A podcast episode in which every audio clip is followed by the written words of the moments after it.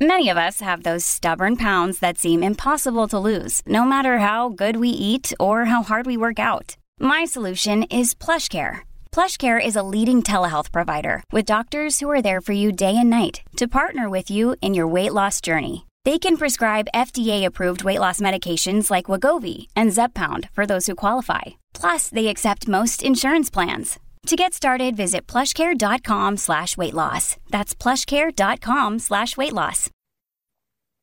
You do know that Kimberly Guilfoyle is Gavin Newsom's ex-wife, right? Oh, it's fantastic. Okay. She's the one who's like, what what did she scream at the White Oh, House God. convention? I don't know. Whoa, blah, blah, blah, blah, like literally with her arms like this. That's because she was on a lot of cocaine, I believe. I mean, are you embarrassed all the time? Welcome to the Balance of Power Roundtable broadcast on WKXL, available wherever you get your podcasts. I'm Matt Robison, joined as always by two term U.S. Congressman Paul Hodes and conservative commentator, analyst, and consultant Alicia Preston. Folks, I want to talk about the little brouhaha that occurred over the weekend around the White House's characterization of Democratic activists as being out of step. The way all this went down is apparently there was a major story in the Washington Post chronicling the administration's supposed 14 day struggle to craft a message and policy plan after the Supreme Court decision on abortion in the Dobbs case. The White House pushed back. Here is the statement that Kate Bedingfield, the communications director for the White House, made in the aftermath of that story. She said, Joe Biden's goal in responding to Dobbs is not to satisfy some activists who have been consistently out of step with the mainstream of the Democratic Party. It's to deliver help to women who are in danger and assemble a broad based coalition to defend a woman's right to choose now, just as he assembled such a coalition to win during the 2020 campaign. The response, online especially, to that statement was well, I can't really repeat it here because this is a family show. Suffice it to say, there has been some pushback to the idea that it's Democratic activists and pro choice activists in particular who are out of step with the mainstream with the pressure they're putting on the White House to be more active. All right, Alicia, what did you make of all this? I, I mean, is is either side right in this? Was this some kind of a like a communications gaffe or a misstep on the part of the White House? No, the gaps that the White House makes, they make statements and then walk them back when the left wing of the Democratic Party pressures them to do so. Same as with Joe, Ba- Joe Biden made statements about Russia and the invasion of Ukraine. What his communications person said is true. They are out of step with the majority of Americans, Democrats and Republicans. And, you know, you've got all these left wing activists that are screaming for, uh, you know, abortion right through the ninth month of pregnancy. And 82% of the country doesn't believe, agree with that. And so the White House is trying to pull back a little to represent, as they should, the bulk of America. And I think that makes sense because, you know, the left, the extreme left, just like the extreme right, they don't no one on any extreme thinks you know credibly anymore. I'm watching a news show this morning and the liberal talking head analyst guy is on there and they're talking about all this abortion stuff. And he actually said the sentence and i know this because i tweeted at him how ridiculous it is you are not and i quote you are not a person in this country until you pay taxes. And i'm like my 17 year old doesn't have a job so she's not a person like it doesn't make sense. It was but it was such an extreme view they're trying to take that it loses rationale. The majority of the country democrats and republicans don't agree with that. So i think the white house was right. They should take their licks from the far left and uh, move on because they're not voting for republicans so it's not like that matters. I, I have to agree with you that the way I picture this happening, because I've been in meetings like this, albeit at the congressional level, I've never worked in the White House, but the way this usually goes down in a communication staff is you're fully aware you have malice aforethought here, right? You're fully aware of your word choices when you do this. And I think there was some frustration on the part of the White House. Now, whether they were lashing out in frustration and whether that was the smart strategic thing to do, that's a separate question. But this is not some kind of a stumble or a misstep in the sense that it was inadvertent. Kate Bedingfield is an extremely intelligent person. when when you make that word choice and this is a statement coming from the white house communications director you know full well that you are throwing a brushback pitch at a certain faction within your party. And I think that there is some frustration and you're beginning to see it voiced. Look, I write for a publication called the editorial board. It's all, you know, our, our pieces also show up on Alternet, Raw Story, all, all kinds of other online publications. One of my fellow authors there, who's also been a guest on Beyond Politics, Noah Berlatsky, just wrote a long piece saying, you know, anti-war activists are kind of doing a lot of this same thing. They've been coming down like a ton of bricks on this White House. And the, the statistics show, the facts show that this has been the least bellicose, the least warmongering, the least militarily active White House in living memory. That drone strikes are down, uh, fatalities among our service members are, are way, way down. That this is this is a White House that's actually been implementing their agenda. And I think what Kate Bedingfield was saying here is well, hold on a second here, folks. We're doing the things that you're calling on us to do. We're not doing things that are totally unrealistic, pie in the sky. We're not announcing a court packing scheme because that's never going to happen. It's not politically productive. It's not going to advance the ball. And, you know, forgive us if we don't take messaging advice from the far left of our party, the, the geniuses who came up with defund the police, we think we'll take our own counsel on the best way to message about all of this. So this was clearly intentional.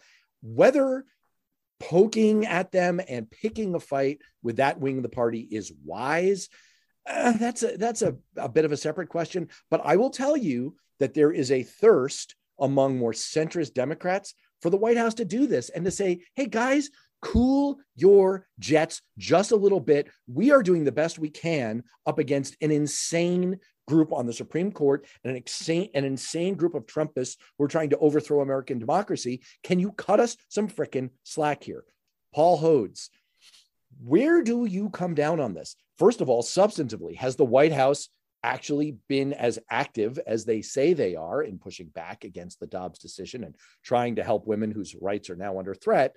And what do you make of their messaging on all of this? Uh, this is about a, something much deeper going on in the Democratic Party. It's not just about abortion. It's not just this instance. It's a, it's the, it's the coming divide or the growing divide between the loud voices on the far left and those who are seeing very clearly that the bulk of American people, at least in terms of messaging and priorities, want think of themselves as a common sense uh, middle of, of, of the country appreciate uh, change, but don't want to swallow it all in one gulp and want to see that those who have the power are paying attention to um, to a wider spectrum of the politic politosphere uh, than simply their far left. Um, it also represents perhaps a first blow by uh, Joe Biden, who is just tired of the whining about his performance, tired of getting savaged by his own party. I mean, look, my experience is Democrats are really good at eating not just their young, but also their elders. Um, a little bit of unhappiness about something translates into cosmic disaster. And Biden and his team are unhappy about it because they inherited a you know what kind of show and are trying to work this country out of it in a responsible way. And eh, so it's it's about progressive versus centrist. That's overly simplistic but it's also biden in a way coming back to where biden has always been. He has always been the moderating voice, the, res- the reasonable voice, the let's find a way through this voice. And the left just wants it all right now. We elected a president. We thought we'd get everything. Well, you're not going to get everything. And frankly, um, as Democrats were in danger of losing everything, the louder the far left is perceived as being in control. So this is a kind of uh, it was interesting. It's in a way kind of gentle. It's a first blow uh, for the Biden team to say, um, "Get on, get on board um, for your own good." Well, I'm not trying to be a Brian Windhorst meme here. And if you don't know what that is, just Google it real quick. Brian Windhorst meme. Alicia doesn't know what that is. You're not an NBA fan the way I am, but know your memes, people. Or anyway, or anyway. Yeah, right, right. What's a meme? But, but, but there was a very interesting series of stories that I think relates to this top story that came right on the heels of this top story. All of a sudden, right after this little kerfuffle between the White House and progressive activists, you saw a raft of stories erupt in the media with insiders, usually off the record, usually off the record, saying once again, Joe Biden's too old. He's lost a step. He's not active enough. He's he's maybe not on his game anymore. Now, why would we see that? What's with the timing of those kinds of stories? Now, Alicia, I'm going to turn to you first because you're a communications person.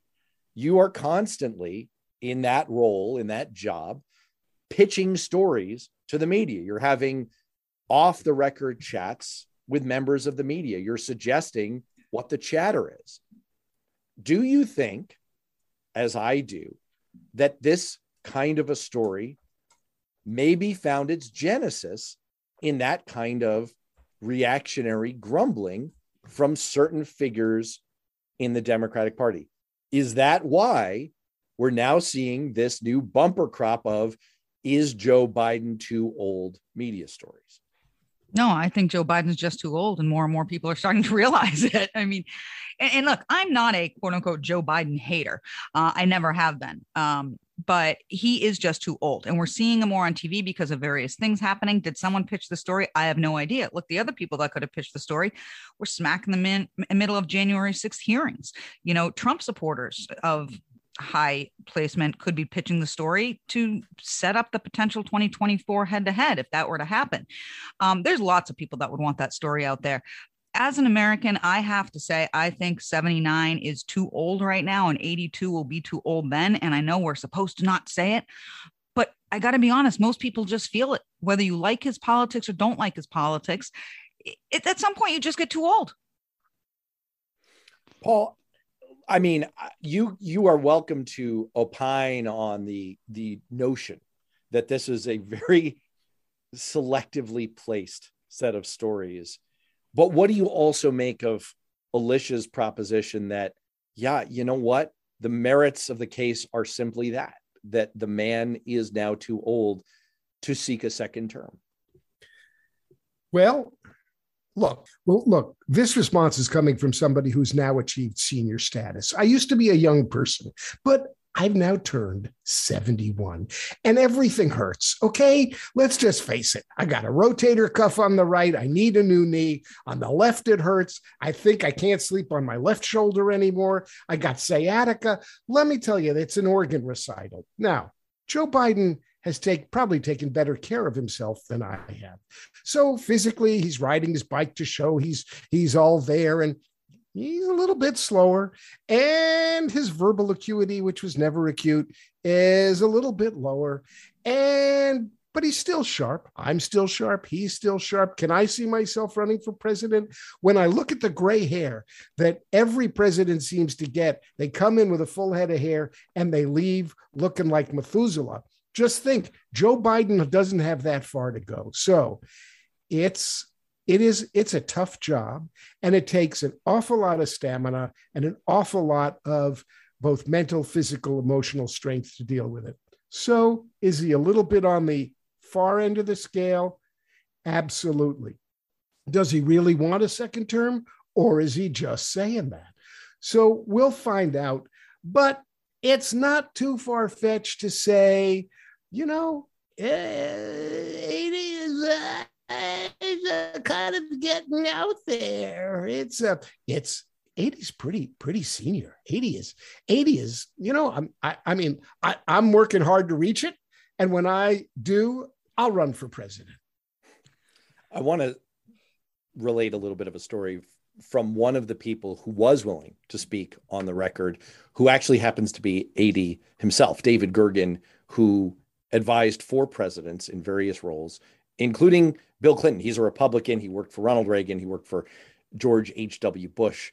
Um, he worked for Nixon and he worked for Bill Clinton. He was also a mentor of mine in graduate school. And what he said on the record this week was that I, I, do feel it's inappropriate to seek that office after you're 80 or in your 80s. I have just turned 80, and I found over the last two or three years, I think it would have been unwise for me to try to run any organization you're not quite as sharp as you once were. Now, what he's specifically referring to is a story that he told me 20 years ago when I was his student, which is when he worked for Ronald Reagan, they used to have a very specific protocol in Reagan's second term. When Ronald Reagan went to the nuclear summit with Mikhail Gorbachev in Reykjavik, Iceland, they had to take an entire replica of his bedroom with him. And they had to set it up like a movie set because if they didn't, he would become confused and disoriented about where he was and what was happening. And they had to take fairly extreme steps like that in order to help him to perform even the bare minimum of his job. Gergen also told me that he used to be quite disoriented before speeches. But when the teleprompter came on, when the light for the camera came on and he could see his image in the TV screen facing him, it would click in. He would have a recognition. He would even say, Ah, there he is, because he was so used as an actor to seeing himself in that context. So there's no suggestion in all of these stories. In fact, in the most deeply reported stories that we saw over the weekend, there was on and off the record agreement that Joe Biden is not at that point. He has a fair degree of mental acuity going on, and his energy level seems good. So, what would worry me though is you have to skate to where the puck is going. You do not want to reach that point. So, look, in most circumstances, in almost all circumstances, I would agree with Alicia, and I would say he should not seek a second term. He should do what he sort of suggested he was setting out to do in his campaign back in 2019, which is to be a caretaker, a transitional president to get us away from the era of Trump and onto something else.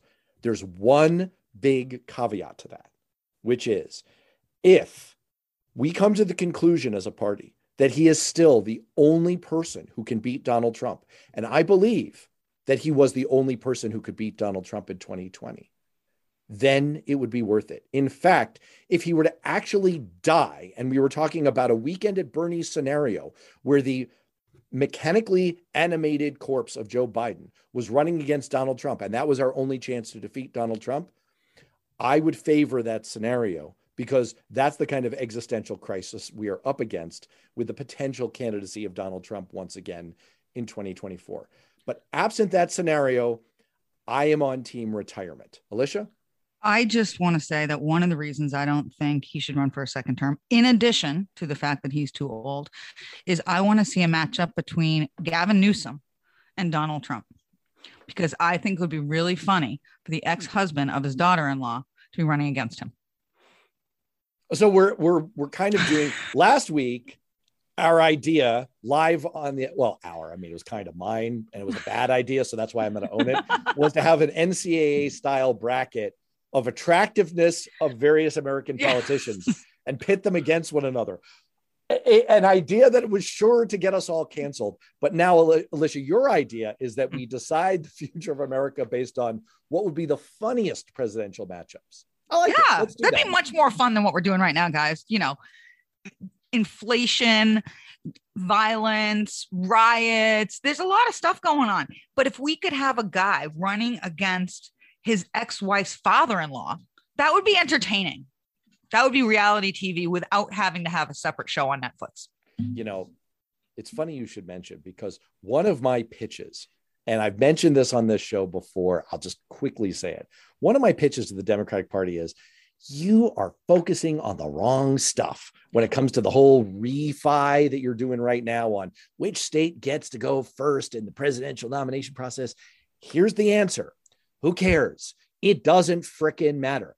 I'll tell you what you should really be focused on. What you should be focused on is actually having a nomination process that makes the candidates exciting and interesting to the American people so that they will actually receive votes. I do not care which state gets to go first. Bully for you, New Hampshire. I love you, but come on. I don't care. I just want the Democrat to win. That's the function of a party is to get your nominee to win. So, Alicia, to your point, I'd be in favor of a reality TV based thing. Why spend hundreds of millions of dollars on a nomination and CNN getting all the benefit of all these debates? I don't want CNN to benefit. I want a reality TV show that makes the various nominees look amazing, that's exciting, that's full of drama, that's sexy, that's that's that's going to engage people and make them say, "All right, I'm in. I'm going to vote for one of these folks." Right before the break, we were talking about my absolutely spectacular idea that mm. instead of a big Democratic nominating contest with different states holding primaries and caucuses, sorry, I fell asleep during the last sentence. What we should actually be putting our money into is a giant reality TV show featuring all of the candidates. And then by the time we got to the general election, American voters would actually be interested in these people, just like they were in Donald Trump. Alicia Preston was pitching her idea that we should determine the 2024 matchup based solely on the ratings of what would make the most interesting Johnny Depp versus Amber Heard style matchup. You were suggesting Gavin Newsom versus Donald Trump because Kimberly Guilfoyle Guilfoyle is Guilfoyle his ex-wife, and she is, is the fiance of John Jr.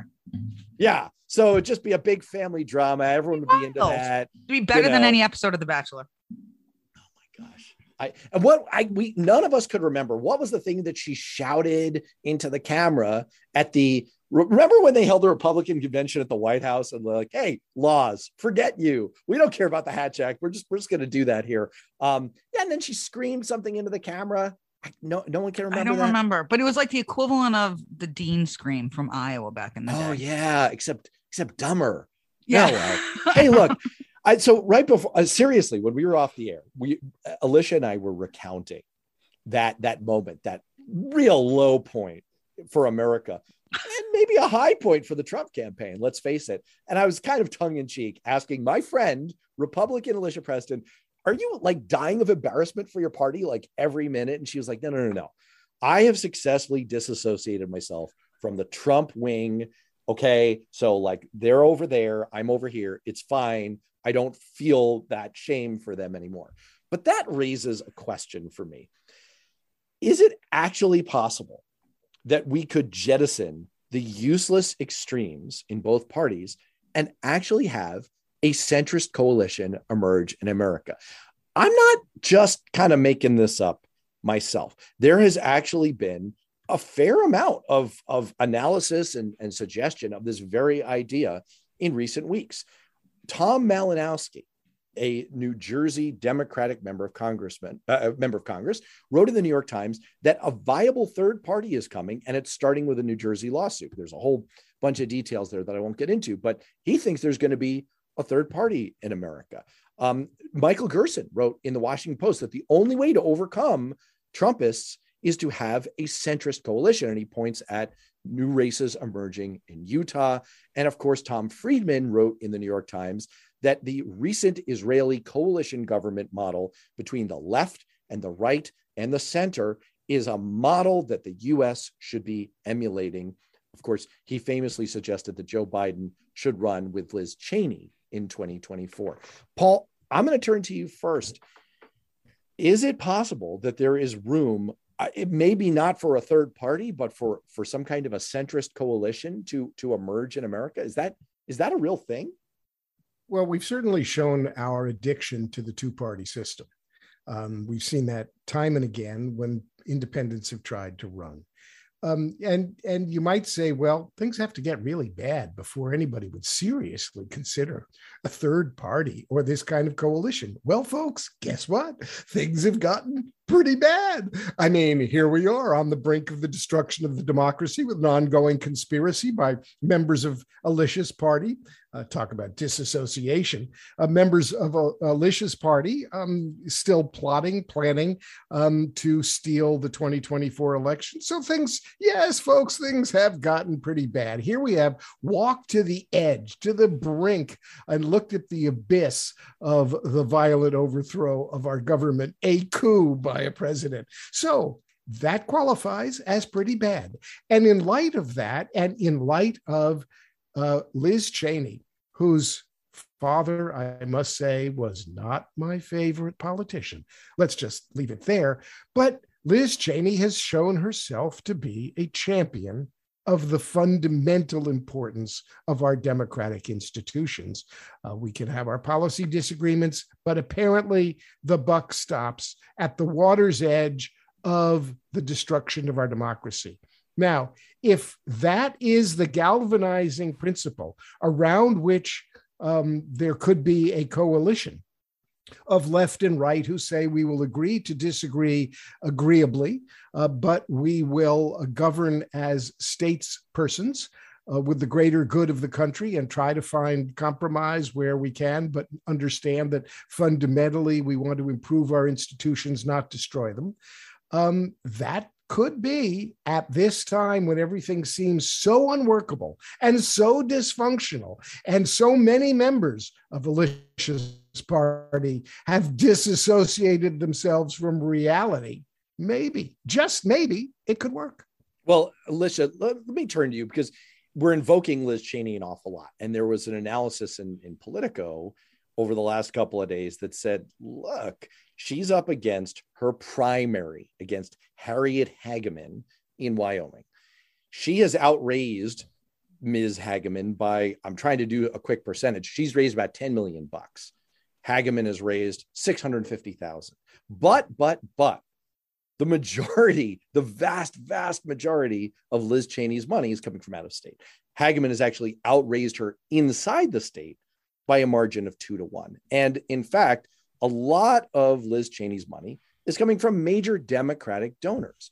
So I'm not sure how to read all of this because, on the one hand, it's clear that Democrats are truly kind of coming around and saying, you know what, whatever else you think, we support you fundamentally in your integrity when it comes to saving democracy and standing up to Donald Trump. On the other hand, you don't have to go too far on Twitter if you're a Democrat and you kind of exist within that filter bubble to find screeds against Liz Cheney's policy positions and reminders that she voted with Donald Trump over the last four years in her position in Congress more than 90% of the time. And she is stridently pro life, which is kind of toxic in the Democratic Party right now. So, with all of that in mind, is there a viable pathway for some kind of a center right, center left coalition, whether or not it takes the form of a, an actual third party?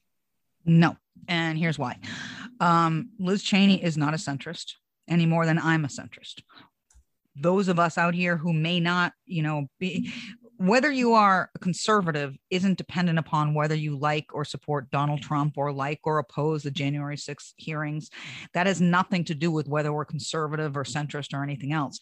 Uh, and so, you know, when you're a conservative and you don't maybe support Donald Trump or do support the investigation of the January 6th committee, that doesn't change who you are from a policy standpoint. And so the reason this theory of a centrist party to take the middle won't work is because there's just not a lot of those people. Um, you know, for some reason, a label has been put on Republicans who aren't fans of Donald Trump um, that we're RINOs and should leave the party. And but the reality is, there's a lot of us out here who don't want Donald Trump to run again. Um, there's a lot of us out here that do believe January 6th was a horrible time in our country that tried to overturn the will of the people. Um, most of us believe that at this point in the Republican Party. And so the the idea won't work because there just aren't enough centrists out there. There are just people like me who are conservative Republicans who are holding on with our party because of our policy beliefs and waiting for the next generation of Republicans to come in. I, I do I, I have to admit, I haven't come to a conclusion myself on this because history is not on the side of the idea of some kind of a viable third party or even some kind of a viable coalition. What would it look like? I mean, you know, John Anderson got what, 7% of the vote in 1980. We have seen independent governors. When you get an independent senator like they, they have in, in Maine, or even Bernie Sanders in Vermont, they caucus with, they, they, they align themselves with one party or the other. And it's very, very hard to kind of have independent ground operate outside the two party system. And we've just never seen a successful effort to have an actual viable third party. But what keeps me from dismissing it entirely is that we can't stay here. There, there was there was a, a great movie in the 90s made from a Tom Clancy book called Clear and Present Danger. Harrison mm, Ford was in it. Excellent movie. Great movie. There's a scene where he and his fellow CIA operatives are trapped in an alleyway and there are people with rocket launchers up on the rooftops shooting down at them. And one of the characters turns to Harrison Ford and says, you know, basically, I don't know where to go. We just can't stay here. And that's kind of the way I'm feeling about America right now. I'm not sure that there's a path that I see to a viable kind of coalition, center left, center right. But I don't think we can stay here because I don't think we're in a tenable, stable place. And if we keep getting carried along by events and we kind of, you know, hope is not a strategy, if we kind of keep hoping that things will work out the right way, we're running a greater and greater risk all the time of a total meltdown. We came, Alicia, as you just said, came this close, this close to a total systemic meltdown in 2020. Really, really close. And there has been just an absolute torrent of analysis from experts about how badly the conditions are setting up for next time around. And I'll give you just one addition to that. And I'm going to plug an article for just a moment. I, I, I just put in an article. Maybe by the time people hear this, the article will be out on Alternet and the uh, editorial board. You can look it up about this new case that the Supreme Court has agreed to hear, the, the Harper case. It's, it's really about what's called independent state legislature theory, which is a fringe legal idea that under the Constitution, state legislatures can do whatever they want and that no state constitution, state court, or any other power can overcome what they say when it comes to federal elections. Well, if that sounds familiar to you, that's the theory that underlay the Eastman memo and the whole Trump coup plot. The idea that you could get electors, fake electors from the states, overcome whatever people had voted for. It's like, oh, that's cute. You voted. Great. Nice, nice for you but we're going to just say what what the outcome was here.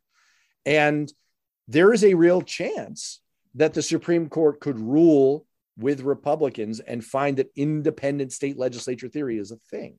And if that happens all of the state-based protections not just against gerrymandering and vote rigging the kinds of voter suppression things that we tend to worry about but laws against actual voter voter subversion election subversion would be un, uh, un unstoppable essentially by by any other state power, state courts. And so things are setting up to get much much worse. So anyway, that's that's a very roundabout way of saying I don't see it. I don't see a path for a third party or a centrist coalition, but we can't stay here. I don't think we can stay where we're at. I think we're moving. I'm just not sure in what direction. Um, you know, Chris Wray, the director of the FBI, uh, gave an interesting interview, or might have been speech, but I was watching it online, uh, and he talks about political violence and how there's way too much of it out there, right? Not just in America, in the world. I mean, Sri Lanka, Japan, other places. Political violence is becoming all too prevalent, and yes, here in America. And we are, to your point, at an untenable place in that respect. And I think people, I'm hopeful people are, are going to see that it's gone too far and turn back around. Um, it, it can't keep at this pace. And the temperature of this country has got to come down. It has got to come down because the the alternative is unthinkable. And and that goes for the far left and the far right. Most of we americans are just going about our daily lives going about our daily lives. But there is extremism and it is you know the two extreme sides are going to meet and they're going to clash and they have but it's going to be on a much more philosophical and broad sense and it's going to be very damning to this country. And i think cooler heads need to prevail. The majority of america needs to speak up and say political violence is never okay no matter who's doing it and that is not what america is and who america is. And that will change the politics of things when that occurs. I do want to point out though I, I hope you're right, for one thing. I, I just want to point out that under Donald Trump's Department of Homeland Security, the head of the of, of Homeland Security, again, under Donald Trump, issued a report that the Trump appointed head of the FBI agreed with that right wing extremist political violence is far and away the biggest threat it was far and away the biggest domestic terror threat that we face. Now, there are a lot of whataboutisms out there trying to pin things on left wing violent people. I'm not saying there's no such thing, but it is a much, much smaller threat. This is not me saying it. This is Donald Trump's own Department of Homeland Security. And so I think the problem that we run into is that there is not a parallel to be had here. There is a problem. I agree with you, Alicia. There is a problem, and it is worldwide. There is political violence worldwide, but we can't draw a parallel. The fact of the matter is, vi- political violence is much more prevalent. Of course, gun violence is much more prevalent in the US than elsewhere. And within the US, right wing extremist violence, according to Donald Trump's own Department of Homeland Security that we really need to be worried about. And the, the fact that it's not a parallel means that we kind of have a one sided problem to fix. And that means that you can't kind of be, you know, every attempt to try to tamp it down, Republicans in positions of authority like Kevin McCarthy and Mitch McConnell run interference for the people fomenting violence. We've seen that on the January 6th committee. And lo and behold, those are the people who are testifying this week. The head of the Oath Keepers and the Proud Boys are coming in front of the committee to talk about their efforts to do what? Foment violence, political extremist violence. So it's I, I, what I worry about is that it's a more intractable problem than we can deal with. But let me connect that that thought to something else that's been in the news. And it does actually happen to connect to maybe people going a little bit too far on the left. There was a lot of ink spilled over the protests that occurred at a Morton's Steakhouse where Supreme Court Justice Brett Kavanaugh was eating. Now, Morton's kind of leaned into it and created further blowback when they issued a statement claiming that everyone has a right to eat dinner. And of course, the response to that from the left was First of all, no, I see no such right in the Constitution. That's laughable since you just found that only the exact words that appear in the Constitution are constitutionally protected. So if they don't say you have a right to eat dinner, you have no right to eat dinner. But more to the point, it's like, really, you're comparing what they just did in the Supreme Court to, you know, Brett Kavanaugh's right to not feel like there are protesters outside the restaurant where he's eating. No, sorry, that that dog's not going to hunt.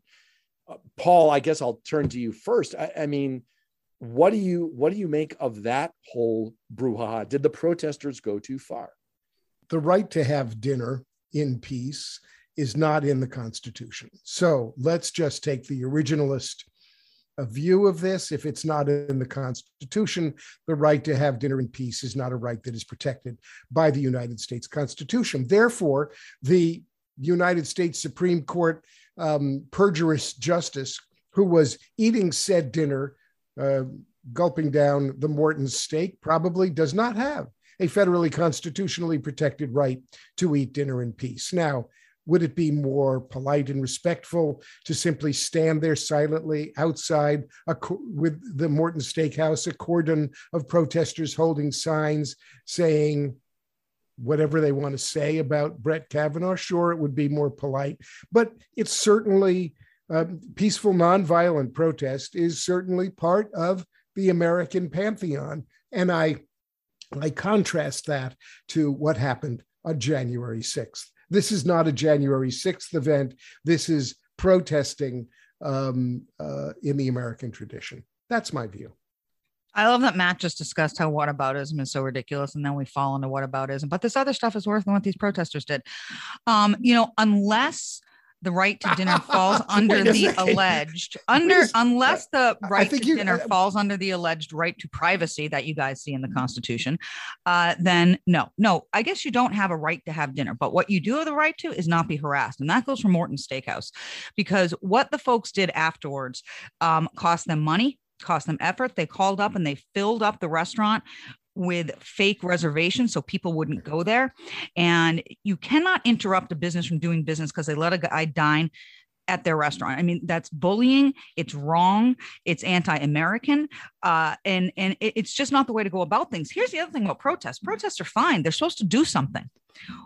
I would ask these: What were they hoping he would do run out and be like let me call my other justices and let's get back and change that vote. I mean it's ineffective to do this kind of protesting. Protest at the supreme court. You don't go to their homes. You don't stalk them at restaurants. There's a left-wing group out there right now that is offering $250 if you notify them where one of the six justices that voted down um, Roe v. Wade happens to be at that moment. $50 for a tip. If they're still there by the time these people get there, that's $250. That is dangerous.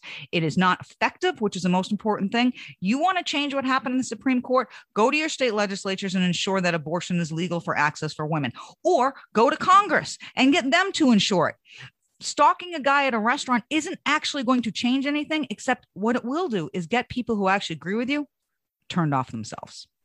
I have to say, Alicia, I agree with you. I, I do. I, I, it reminds okay, me of I'm, the group I'm gonna, that was I'm gonna stalking pull, Kyrsten Sinema in the bathroom. Okay, I'm going to pull a Janet Yellen. Pull a Yellen. I was wrong. I agree with you. It's not really polite. It's I agree. It's not really effective, and they should stand back at least you know like 20 feet and and and maybe like make a hollywood line from kavanaugh to his limousine as he exits the the, the restaurant. There look there are both civil remedies there are local ordinances all of which can deal with harassment. But in the end it's not really effective um, and they can you know there are other, there are other ways. Unfortunately or fortunately elections have consequences. Donald trump and uh, Vladimir Putin were elected um, uh, in 2016. Uh, Vladimir Putin and Donald Trump got their Supreme Court nominees who effectively perjured their, their way onto the court. Uh, so now we have to live with the consequences. Let Brett Kavanaugh eat his dinner and vote in 2022 and 2024. I am sad we didn't get from... a Putin impression. No, no, no, don't me. do it. Don't I'm do sad. it, Alicia. What are you doing? so I want to quote from Pete Buttigieg, who appeared on uh, Fox News, actually, of all places, Fox News Sunday. This is what he said about the incident. I want to agree with it. Quote, when public officials go into public life, we should expect two things. One, you should always be free from violence, harassment, and intimidation. And two, you're never going to be free from criticism or peaceful protests, people exercising their First Amendment rights. That's what happened in this case. People are upset. They're going to exercise their First Amendment rights. As long as that's peaceful, that's protected. Compare that, for example, to the reality that as a country right now, we're reckoning with the fact that a mob summoned by the former president attacked the United States Capitol for the purpose of overflowing, overthrowing the election. I think common sense can tell the difference. Protesting peacefully outside in a public space Sure. Look, I can't even tell you the number of spaces, venues, and scenarios where I've been protested. And the bottom line is this any public figure should always, always be free from violence, intimidation, and harassment, but should never be free from criticism or people exercising their First Amendment rights. So I guess where I come down on this, Alicia, is you know, putting out a $250 tip line bounty is just politically dumb. People just don't do that because it bleed. It's it's counterproductive. It's going to boomerang on you. It's, it's just a dumb tactic, and it, it, sets up situations that are out of your control that can become violence, intimidation, and harassment. So don't do it. Don't set yourself up for going over the line there. But by the way, showing up outside of Morton's, if you have every right to be there, holding up a sign. Apparently, he couldn't even hear that the protesters were out there.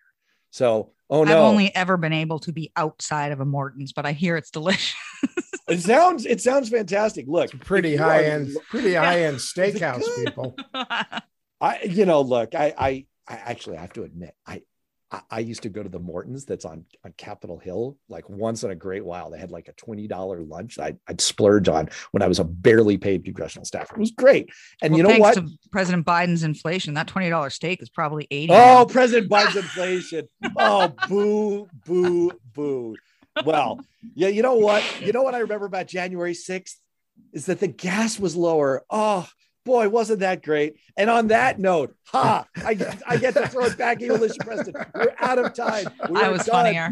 What a great time no. January 6th was with low Goodbye, gas people. prices. We'll see you next time. Goodbye.